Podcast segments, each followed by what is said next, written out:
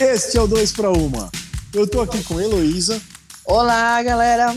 E eu tô aqui também com o Érico. Oi! Eu sou o Fábio e hoje nós vamos falar sobre paternidade e maternidade, as dificuldades de criar os filhos, a dificuldade de ser filho, de ser pai, de ser mãe. É isso aí. Muito difícil. e o ânimo do Érico. então vamos lá.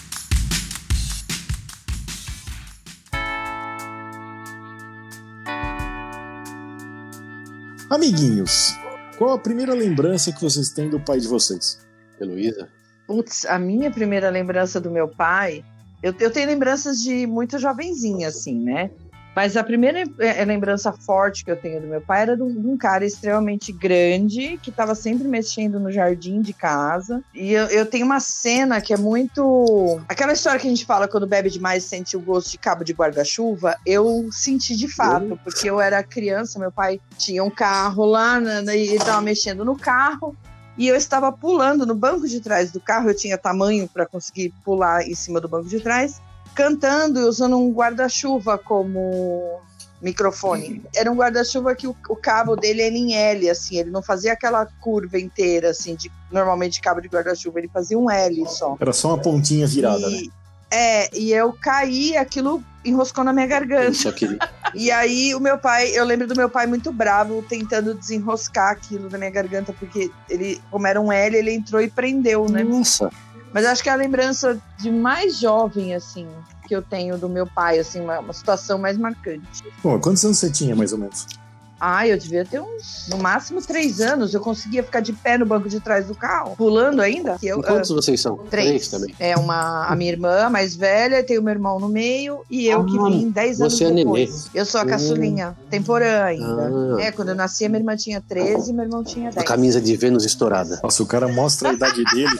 o cara mostra a idade quando ele fala a camisa de Vênus estourada. Eu, eu tô tentando ser um pouco mais lorde do que você. E você, Fabião? Fabião, ah, Fabião, você, Fabião. Melhor você. Meu, a primeira lembrança que eu tenho do meu pai, eu era bebê, que é a mão dele me segurando. Uma mão gigantesca também, uma mão gigante. Eu tenho essa sensação até hoje.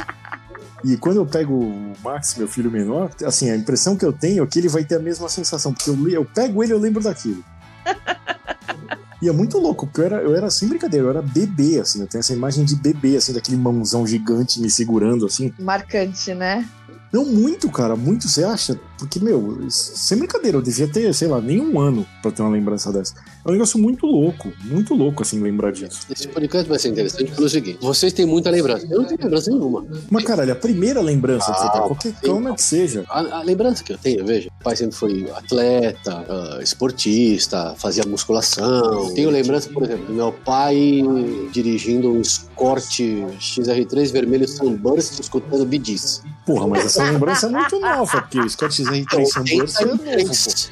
83. Então. O álcool apagou o resto, é? Não, não foi o álcool. É, apesar que eu bebo bastante. Então, eu não tenho ah. muita lembrança do meu pai, porque meu pai nunca foi muito presente. Lembrança da minha mãe eu tenho de monte, porque a minha mãe hum. sempre foi. É, isso é típico, é, né? A minha mãe sempre foi muito presente, entendeu?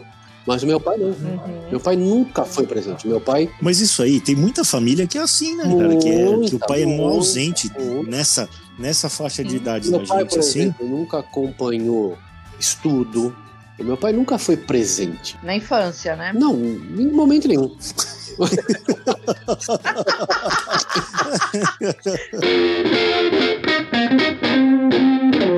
Tem pai que era completamente hum. ausente, assim, de que nem o Eric tá falando. Meu pai não era ausente, mas ele nunca acompanhou escola nem nada, mas era tipo aquele negócio.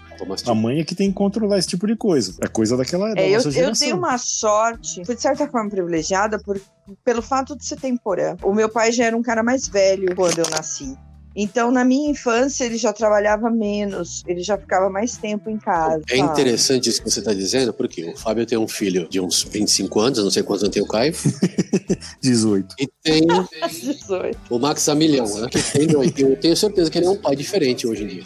Cara, muito diferente. É. Uma, uma muito, muito, muito diferente. A gente é outro tipo de pai quando a gente fica mais velho. Inclusive, Eu até defendo a tese que a gente só deveria ter uma lei proibindo de ser pai antes dos 35. Pois eu assino essa lei. Apesar de que, veja só, se você analisar, a Heloísa é um ponto fora da curva se você for analisar essa lei. Porque o Humberto é um menino super bem criado. E você teve o Humberto com quantos anos? 21. Ah, mas eu não digo só por causa 21. da criação, não. Eu digo porque o jeito que você encara a paternidade ou maternidade, o jeito que você cria, como você é, encara a birra e, as, e mais um monte de outras coisas. Não, Não, é só a, a criação, não, cara. Você até curte mais o seu filho quando você É. tá mais velho. Eu sinto, por exemplo, que hoje eu tenho muito mais paciência e compreensão com criança do que eu tinha quando eu estava criando um bebê. Sem dúvida. Eu tenho É, uma filha de 7.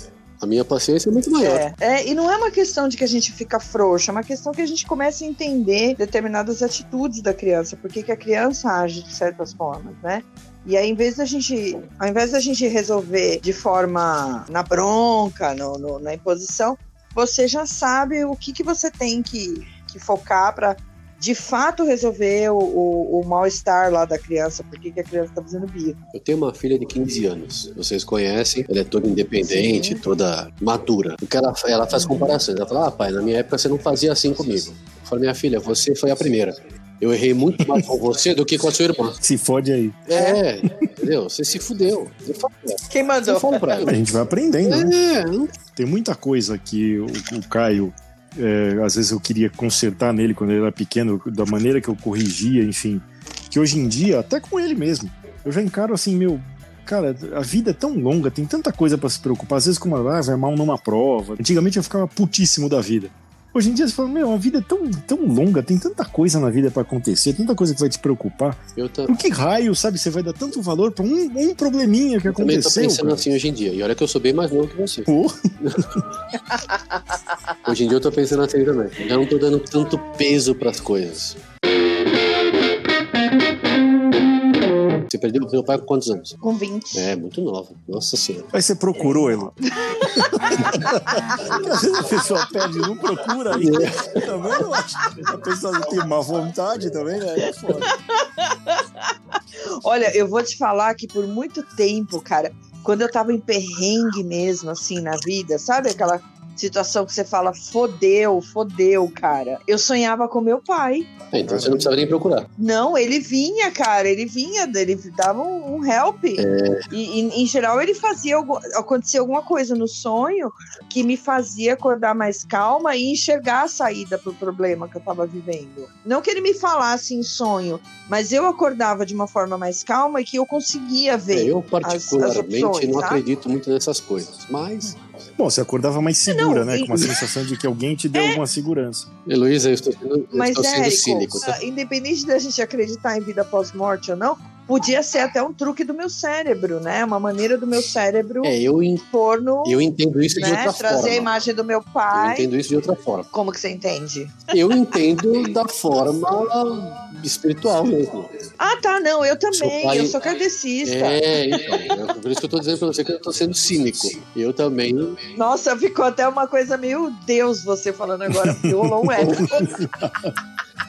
Estamos falando da espiritualidade, sua voz É. ficou meio Deus. Ai, ah, Eu acho que independente de acreditar, né? Eu, eu como sou kardecista, acredito na espiritualidade, pra mim era ele que vinha. Mas- Mas... independente de você acreditar, se fosse o cérebro usando isso só pra me acalmar, porque o nosso cérebro resgata memórias também durante o sono, né? Os seus irmãos são também funcionários públicos, não?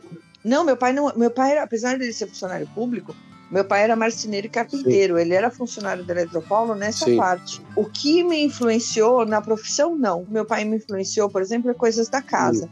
Meu pai estava sempre consertando as coisas em casa. Ele fazia móveis para nossa casa, tudo que precisava de mobília ele O seu pai é de fazia. que ano, não? É, meu pai é meu pai é de 36. E o seu, Fábio? 45, meu pai. É, o meu é mais novo, de 47. Não, 48. O mais conservado é o meu pai, que parou nos 57 anos. Puta que pariu, ele Nunca mais fez aniversário. morreu cedo? Ele não, ele não envelheceu, ele não envelheceu a mais do que isso. Morreu negro caralho, nesse nossa. podcast que tá uma coisa. O que é que eu aprendi com as minhas filhas e o que é que eu aprendo? Muito mais do que lembranças do meu pai. Uhum. Porque a minha relação paternal é muito complicada. Agora, o que eu aprendo com as minhas filhas é Uhum. todo dia. E isso é uma, uma, uma característica, não que eu sou melhor que ninguém, não é isso. Mas, por exemplo, que eu já percebo isso no, no pai do Fábio, Uhum. né? Que muitos pais não têm. Hum. Pais mais antigos, eu estou dizendo. Não é nós que temos que ensinar nada para eles. Eu acho que eles ensinam muito mais pra gente. Exatamente. Os filhos. Eu, eu, a minha mudança desde o nascimento da minha filha, da minha primeira filha, é, ela é nítida. É muito mais marcante do que a minha relação paterna, entendeu? Porque a minha relação paterna é muito ruim, tá entendendo? É, eu aprendo muito com minhas filhas. É assustador. Eu acho que esse é o grande catch da coisa, é, é a pegadinha, como dizem, que muitos pais não percebem. E que essas crianças, eu, por exemplo, É. você pega o Humberto, você pega o Caio, para dar exemplos aqui próximos, você pega a Tainá. Essas crianças são extremamente independentes. E elas têm muito mais a ensinar pra gente do que a aprender. Não, você tem uma, uma guia que você tem que dar, né? Você tem, você É, tem eu percebo- diretrizes que você tem que dar para a criança quando ela está crescendo. Mas, mas, Mas eu acho que hoje em dia chega numa idade, é é uma idade muito mais é, nova do que era da nossa época, Ah, de- isso da pessoa se libertar. Isso aí, isso. Porque o Caio, cara, o Caio é mega responsável com as coisas dele, assim. Sim. Embora ele tenha já, claro, os problemas de qualquer cara de 18 anos com lidar com a responsabilidade, mas ele é muito mais responsável que eu acho do que eu era quando eu tinha 18. Mas é isso aí, você matou, é isso. O amadurecimento é muito eu vou- eu vou mais falar uma- temporão, vamos dizer assim, né? É muito mais cedo do que na nossa época. Eu não sei se é benéfico ou se é ruim, mas que eles são muito mais evoluídos, muito mais maduros. E eu acho que o que eles têm a ensinar é muito maior do que eles têm a aprender. Isso pra mim é claro. Vou falar uma coisa pra vocês. Eu, que tenho filho mais velho, sou eu. O Humberto já tá com 24, né? Eu digo uma coisa.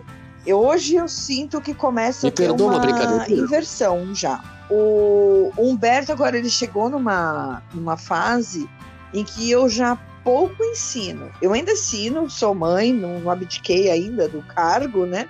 Mas hoje a gente tem uma troca muito maior. Ele me aconselha em algumas coisas já. Ele me ajuda a enxergar outros pontos de vista, outras é, opções de resolver as coisas. E hoje eu me aconselho com maravilhoso. ele em alguns assuntos. A ponto de chegar, Humberto, Humberto, preciso falar um negócio com você, vê se você me ajuda. A situação é assim, assim, assim. O que, que você acha? Então ele me diz onde ele acha que eu estou exagerando, ou ele me dá um- uma saída diferente.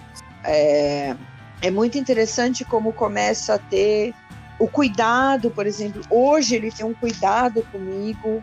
Então, eu chego no supermercado, ele corre para ajudar a tirar a compra e ele carrega o peso. Eu fui viajar no começo do ano, ele já falou: Eu te levo, no, você vai como para o aeroporto? Eu falei: Vou de Uber. Não, eu te levo, me levou no aeroporto, foi me buscar no aeroporto quando eu voltei. Ele tem um senso agora de que ele. Mas, Elô, eu acho que a gente tem uma coisa em comum na criação do, do Humberto e do Caio. Desde que o Caio é pequenininho, eu deixava que ele fizesse as Hum. coisas dele. Ele queria pedir um sorvete, por exemplo. eu, tá bom, vai lá no sorveteiro e pede o sorvete. Então ele ia lá, ele falava com o cara, ele pedia, ele resolvia. Tanto que Isso. ele resolvia os problemas dele. Eh, Na escola é engraçado que ele resolve o problema da classe inteira. Sim. Ele vai falar com a, com a diretora, fala, diretora, acontece isso. Ele fala muito bem com as pessoas.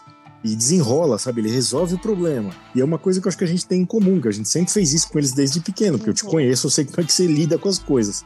Então eu acho que isso ajudou bastante também com que eles desenvolvessem É. esse Mas- jeito de, de, de, de amadurecimento mais rápido, sabe? Mas você não foi criado assim. Não, não fui, não fui, cara. E eu acho isso um problema. Eu também eu tive que aprender a me virar, sabe? Eu tive Eu que aprender a acho, resolver isso meus Eu problemas. também não. Exatamente. Eu também acho. Eu criei a Tainá da mesma forma. Eu brincava com ela, a Tainá, graças a Deus, eu consegui sempre Uhum. ter opção pela cultura, escola, e tentar dar acesso ao máximo de informações e cultura possível. Ela se graduou em, inglês em- com 3 anos de idade. E eu brincava com ela, eu falava, Tainá, solve your shit. Entendeu? Resolva suas merdas, cara. Isso não nasceu. Então, ela é como o, Ca- o- o Fábio falou em relação ao Caio. Ela é meio que uma cabeça da classe, vamos dizer assim. É, é uma criação completamente diferente. É uma independência que eu não tinha. É, eu na minha casa sempre foi o contrário, sempre foi cobrada a independência. O meu pai quebrava meus galhos, meu pai era meu parça, mas a minha mãe não. É, minha mãe quis que eu trabalhasse muito cedo, mesmo não havendo a necessidade, né? Eu não, não precisava sim, sim. do meu dinheiro em casa, mas era uma coisa que ela tinha na cabeça, de que você tinha que trabalhar cedo. É, ela tinha uma, uma exigência muito grande. Ela não queria saber dos meus problemas. Ela achava que não, não tinha que compartilhar com ela, porque a história de vida dela sempre foi mais sofrida. Tudo que você ia contar para minha mãe de problema, ela sentia um problema muito é maior que ela resolveu melhor que você. Então você ia contar que, sei lá, o patrão falou torto com você. Não, porque eu tive patrão que me bateu.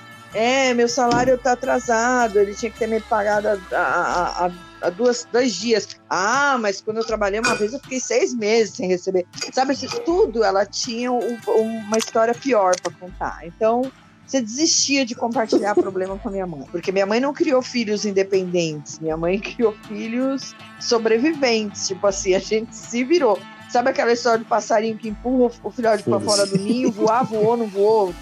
Parama. Foda-se. É, a criação da minha mãe foi meio assim, entendeu?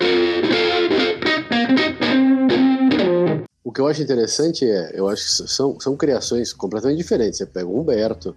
O Humberto foi criado por você, certo? Sozinha. Sozinha. Sozinha. Vou ele tem tentado experiência... agora que o filho está criado, adulto, ele está se reaproximando. Por experiência é. própria, vou te falar uma coisa: é melhor você criar sozinha do que você criar com duas pessoas distantes uma da outra, que elas têm visões diferentes de educação e não conseguem se alinhar, e aí o filho, cada hora, escuta um lado completamente diferente, sabe? Sem dúvida, sem dúvida. Exatamente. Eu, eu, eu tenho noção disso, que assim, eu tive um ônus maior, porque era tudo eu. Eu decidia, eu trabalhava, eu cuidava da casa, eu, eu passava a noite em claro, eu via roupa, eu. Tudo, tudo, né? Todas as decisões e responsabilidades estiveram em cima de mim exclusivamente. Em contrapartida, eu tive o bônus de fazer como eu bem entendi.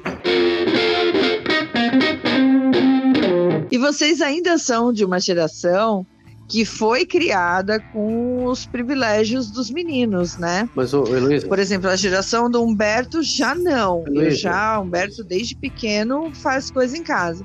Mas eu, a geração de vocês ainda tinha um pouco essa carga, né? Eu acho que isso é. A geração de vocês, não, a nossa geração, né? Desculpa Elô, tinha um pouco, não. Tem muito essa carga. Eu acho que, muito, eu acho que isso é relativo. Veja, eu tenho duas filhas. Eu mudei muito hum. desde que minhas filhas nasceram. Eu tenho um irmão, é. três, dois, três anos mais novo que eu.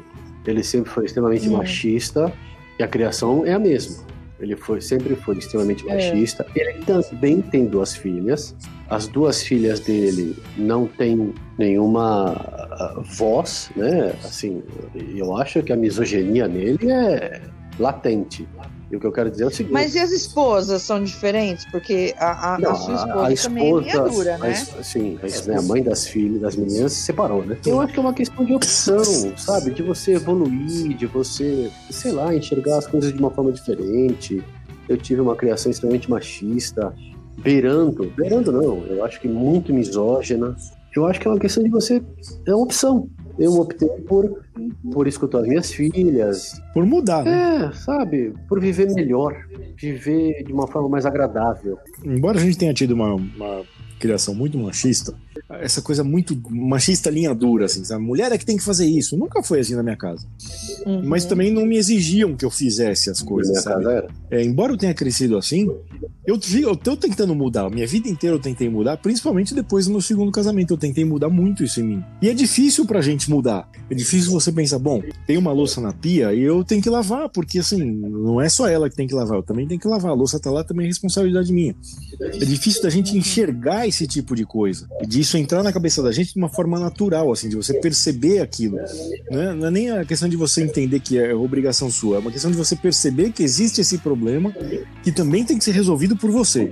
Então a gente tenta passar essa diferença para os filhos também. Sim. Eu posso dizer o seguinte, eu o meu, a minha relação com meu pai é tão boa, tão saudável, que ele me expulsou da casa dele. Tamo junto, Érico, porque minha mãe me pôs para fora então, também, pai. Quando eu saí da, minha, da casa do meu pai, eu fui para casa dessa prima, que me criou, passei acho que 20, 30 dias lá e depois aluguei um apartamentão maravilhoso, cobertura, coisa, né?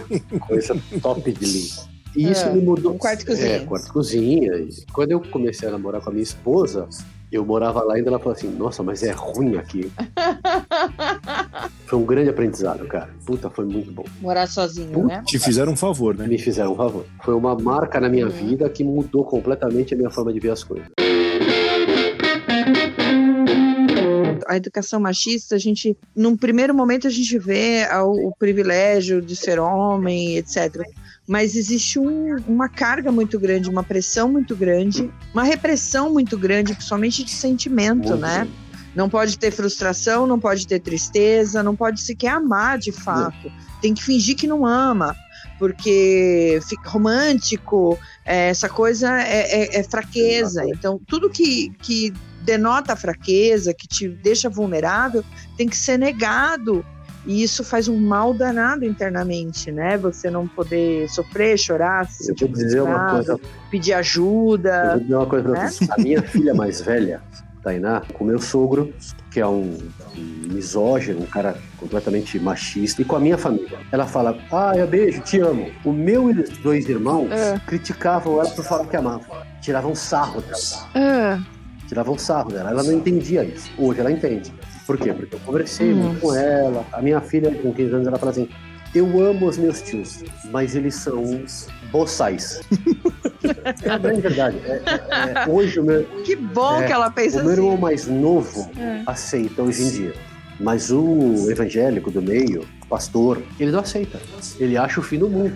É uma Mas, fraqueza. total. E engraçado que ele é um homem religioso, ele, ele, a, a religião dele prega es- especificamente o amor, Quem né? falou isso? Jesus! Mas espera um pouquinho. No século XXI, eu não entendo como é que alguns homens podem agir assim. Tenho muito admiração pelo pai do Fábio. Eu tenho uma amizade com o Fábio há muitos anos e eu meio Desde que a gente tinha, cabelo. sei lá, 10 anos, Cabelo. 12 anos. cabelo.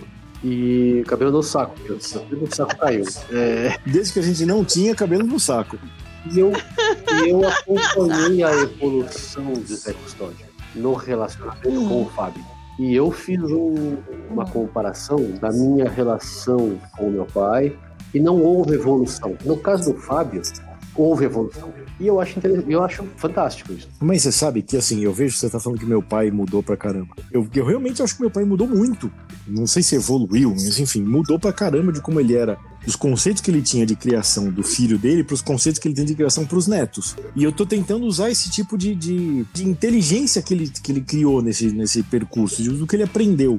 Porque hoje em dia ele vê as coisas como. Meu, cara, a vida é tão, é tão curta, acontece tanta coisa na vida da gente pra você se preocupar com besteira. Hoje meu pai me fala isso com relação aos meus filhos. Meu pai não falava isso pra mim, entendeu? Não fala assim, meu, não liga pra essa, pra essa nota baixa que você tirou, porque isso não, não tem problema.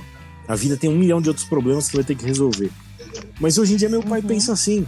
Então eu fico vendo e analisando essas atitudes do meu pai, que mudou pra caramba comigo e com os netos, e tento passar isso pros meus filhos também, sabe? Na criação deles hoje em dia, porque é, isso é importante, cara. Você usar a inteligência que os seus pais adquiriram na vivência toda deles para educar seus filhos. Sabe? Então você tem que observar a relação que você tem com seu pai e, as alterações nos conceitos que ele teve para que você consiga educar seus filhos de uma maneira melhor. Qual é a maior dificuldade que vocês têm com, na criação dos seus filhos? Eu não, eu, eu, eu não tive problemas, não tive dificuldade. Cara, criar, explicar, ensinar. E, porra, eu, eu aprendo tanto, cara. Mas, cara, você não teve dificuldade pelo seguinte: você continuou casado com a mesma mulher, as suas filhas estão lá todo dia com você, vocês, bem ou mal, vocês acham um denominador comum para poder Sim. educar. Sim, é o que eu não é tive, aí. cara. É Isso aí. O Caio é, o Caio é filho do meu primeiro casamento. E assim, eu me separei, ele tinha uns dois anos. E aí o problema é o seguinte: cada um tem uma mentalidade. Eu, eu sou extremamente pé no chão para as coisas, entendeu? Ela tem uma visão diferente de educação que eu tenho, de educação, de visão de mundo, de projetos para a vida, enfim. É, então ele foi criado com, com duas referências completamente opostas. Então isso para mim foi uma dificuldade enorme na criação do meu filho. Para minha sorte, ele passou, ele acho que dos 13 aos 18, dos 12 aos 18, 13 aos 18, ele passou comigo, ele morou comigo. Então assim, eu consegui colocar muito na cabeça dele do que eu considero uma, uma boa educação, uma boa índole, enfim, eu não quero dizer que a mãe dele não tenha colocado isso, mas estou dizendo do que eu fiz por ele, do que eu fiz da, do seu ponto de vista. Do meu né? ponto de vista. Eu acho que cada um de nós três aqui teve uma, uma, uma experiência diferente, né? O, o Érico dentro de, da família mesmo, com, com, com a esposa junto, com a mãe das crianças junto. Você separado, mas a, a mãe, né? Os dois presentes na, na vida do filho. E eu tive um, uma maternidade, paternidade única, né? Existe o ônus, né, de ter toda a carga, responsabilidade, cansaço, é tudo, tudo, tudo é, em cima de você, mas existe esse bônus de você não ter ninguém interferindo nos valores que você está tentando passar, na, nas práticas que você tem com seu filho tudo. Então, assim, eu ensinei para o Humberto é, como lidar com as pessoas, como se comportar, ensinei a cuidar de casa, cozinhar, usar camisinha, é, trouxe cultura, apresentei para ele o que eu achava interessante de filmes, de sim, livros, de experiências, eu né? Então, assim, eu e eu não tive ninguém que interferisse nisso.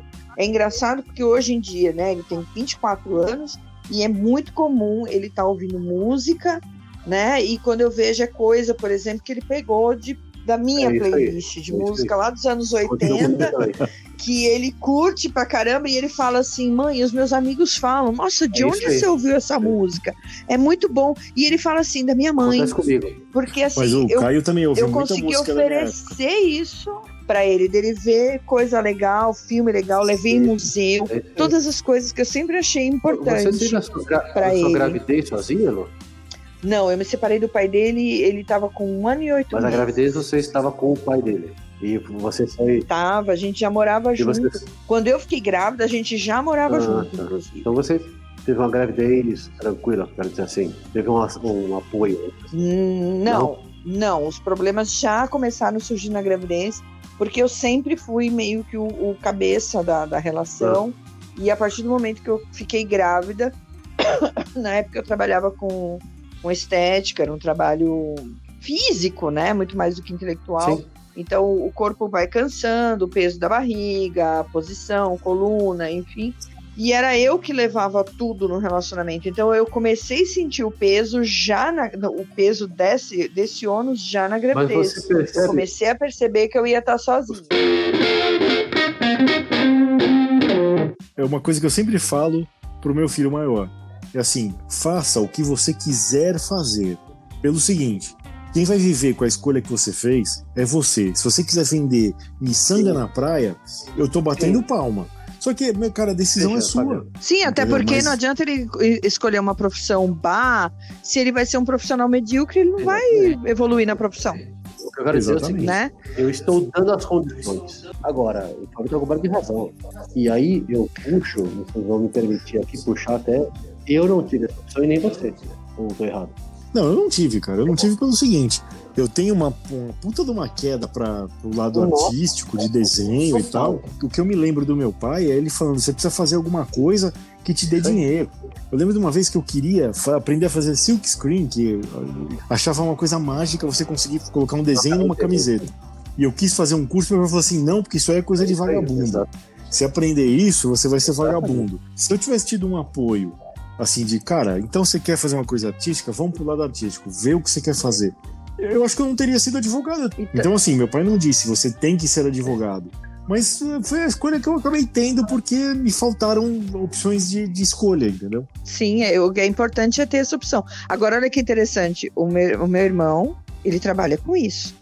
Ele desenha, dubla, ele trabalha numa produtora de desenho animado, né, que é o que faz o, o Acaltabiano, que faz o Gui Estopa, Zuzubalândia. E ele é casado com uma advogada que é, ela não é autônoma, ela trabalha empregada em empresa, ela é advogada de, de empresas tal. A renda maior da casa é a dele, não a dela. E ela é advogada. Mas por quê? Porque também não foi uma escolha dela natural. É, eu não posso reclamar então... da minha então vida, que eu tenho uma vida, assim, extremamente confortável com a profissão que eu tenho. Mas eu acho que, meu, cara, a minha, a minha, a minha queda mesmo seria por um lado mais artístico. Agora, isso tudo que vocês estão falando ah, de quero. filho da Tainá, do Caio, Eu falo, eu costumo dizer assim, para mim a definição de liberdade não é você fazer o que você bem entende. Para mim liberdade é você fazer coisas com as quais você é capaz de arcar com as consequências. Você é livre quando o que você diz e o que você fala, depois você vai poder conseguir arcar com a consequência daquilo que Mas vem. o que é que te traz isso? Essa é a O liberdade. que é que te traz isso? Não, independe, emocionalmente, materialmente. Não, não, não, a liberdade é isso. Porque não adianta você fazer o que te dá na veneta e depois você ter que correr pra alguém te acudir, você ter que correr pra. Ah, Entendeu? você disse tudo agora. isso é a cultura. Isso não é ser livre, Alô? isso é ser inconsequente. Não. Ah, O que vai te dar essa liberdade é a cultura. sim. É, é a parte. E não só a cultura de escola, a cultura num, num geral. Você ter. De vida, experiência de vida. Cultura. Exatamente. Eu tinha muito isso na adolescência. Eu tinha amiga que brigava com o pai e mãe que queria sair de casa. E elas brigavam comigo. Por que, que você não bate o pé com a sua mãe pra gente ir pra balada, pra não sei o quê? Eu falava, porque eu não vou bater o pé com meus pais, dizer que eu vou fazer e que vai acontecer, e depois pedir dinheiro pra eles pra ir pra balada. Eu vou bater de frente com meus pais a hora que eu puder falar, tipo assim, tô indo, PT saudações. E fui, porque eu tô me bancando, porque eu tô indo mesmo. Porque o dia que eu discuti com a minha mãe, ela falou saia de casa, eu pude sair. Eu aluguei uma casa e fui. É, você vai escolher vender miçanga na praia, legal, mas arque com as Vai. consequências. Você tem que saber Exato. que você vai viver uma vida com Simples. pouco dinheiro, enfim. Aprenda isso. Se é o que te faz Entendeu? feliz, Se ele tivesse e ele tem a cultura para entender isso, tá ótimo. E ele tem, sim. Mas é o que você falou, Érico. Você tá dando todo. porque você Você tá preparando a sua filha, você tá fazendo certo, você tá dando tudo pra ela. Agora, o que ela vai fazer com isso é com ela. tomando, tomando como base o Caio, é, você deu todas as opções para ele. Ele tem uma, uma- uma carga cultural muito boa. Eu vejo por mim, por exemplo, eu não, meu- eu perdi meu pai cedo e então eu tive, mas eu tive meu pai uma figura que me marcou muito na infância e na adolescência, como uma pessoa com quem eu podia contar e confiar nas maiores besteiras que eu fizesse. Meu pai olhava pra minha cara, estava escrito na testa dele que ele sabia que eu tinha feito merda, mas ele dava um suspiro e falava: "Vamos resolver isso". O meu pai era a pessoa que ele, ele não perdia tempo me atacando, me, me jogando na cara o que eu tinha feito de merda, porque ele sabia que eu já tinha noção. Ele focava em como é que a gente vai desfazer essa merda, né? Como é que a gente vai reverter isso. E eu tive nele muito essa confiança sempre, mesmo ele não sendo um cara muito de beijo, de abraço, de fala. Mas ele era. Eu, uma, é- uma vez eu até comparei meu pai com um super-herói né? Que é aquele cara, quando você tá correndo o perigo, ele vem, aparece, resolve o seu problema e depois vai embora. Falar? Foi uma, uma coisa que me marcou muito. E mesmo ele tendo, tendo ido embora cedo, isso ficou em mim. Eu não. Muitas das coisas, muito, por exemplo, da minha autoestima, dessa minha capacidade de, de superar as coisas, na- até sair de relacionamento ruim, eu entro, mas a hora que eu percebo, eu, eu consigo sair, tem a ver com isso, com essa presença do meu pai na minha infância e na minha adolescência. Ou seja, eu tive um amor incondicional que não se importava quando eu estava de mau humor, que não se importava quando eu fazia merda, que sabia que eu tinha feito merda, mas estava do meu lado mesmo assim. E então eu, eu hoje eu tenho essas, até hoje eu tenho isso dentro de mim, que eu, eu não sou uma pessoa perfeita, mas eu sou amável no sentido de merecer amor e bom tratamento. Então eu me afasto das pessoas que não agem assim comigo. E isso é graças ao meu pai.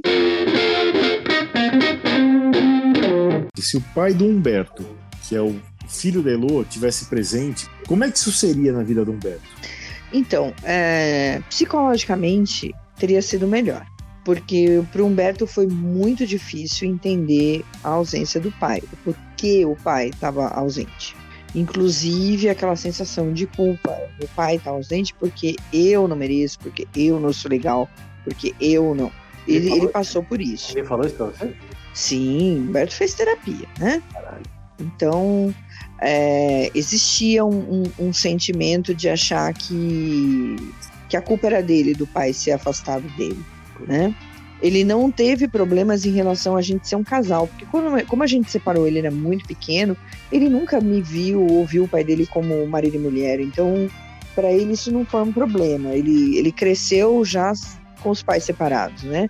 Então o entendimento dele nesse sentido, ok. Mas a questão era o pai não ser presente. Tanto que hoje, quando o pai dele se aproxima, ele mesmo diz para mim: ele fala, mãe, é, a intimidade que eu tenho com você, a confiança, a, a coisa que a gente construiu nesses 20 nunca vou ter com ele. Nunca. Porém, ele é uma pessoa que é importante e está voltando para minha vida. Sim. Então, para ele, é, é, importante quando o pai liga, quando o pai chama para ir para casa dele no interior, quando o pai convida ele para passar o Réveillon junto.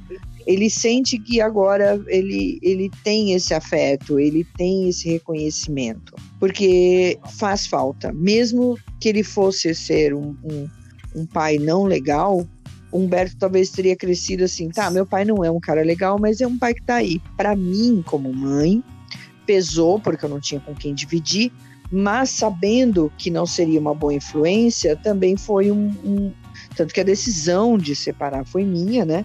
Não a decisão dele se afastar do filho, isso foi dele, mas por um lado eu tinha essa coisa de ainda bem que eu estou educando ele sozinho e teria psicologicamente, eu acredito que teria sido melhor para ele se o pai fosse presente, ainda que não fosse a melhor influência. Como é importante a presença do pai?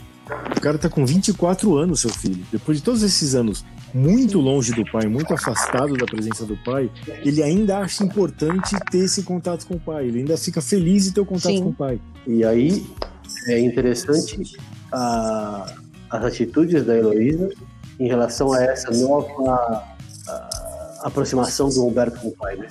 Que você tem que estar aberto a isso. Tem. Mais que... É difícil. É, eu imagino, porra. É difícil porque eu pessoalmente tenho muita mágoa. Eu pessoalmente tenho muita mágoa. Eu, Heloísa. Independente de ser pelo Humberto. Então é difícil, né?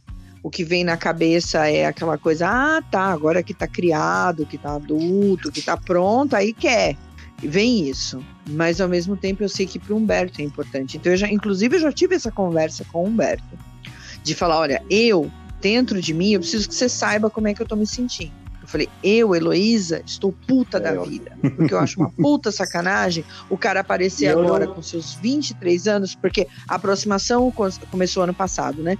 Que ele, ele tava com 23. Eu falei, é muito fácil agora, que você já tá com 23 anos, que eu já passei todos os perrengues, ele vir posar de pai legal. É.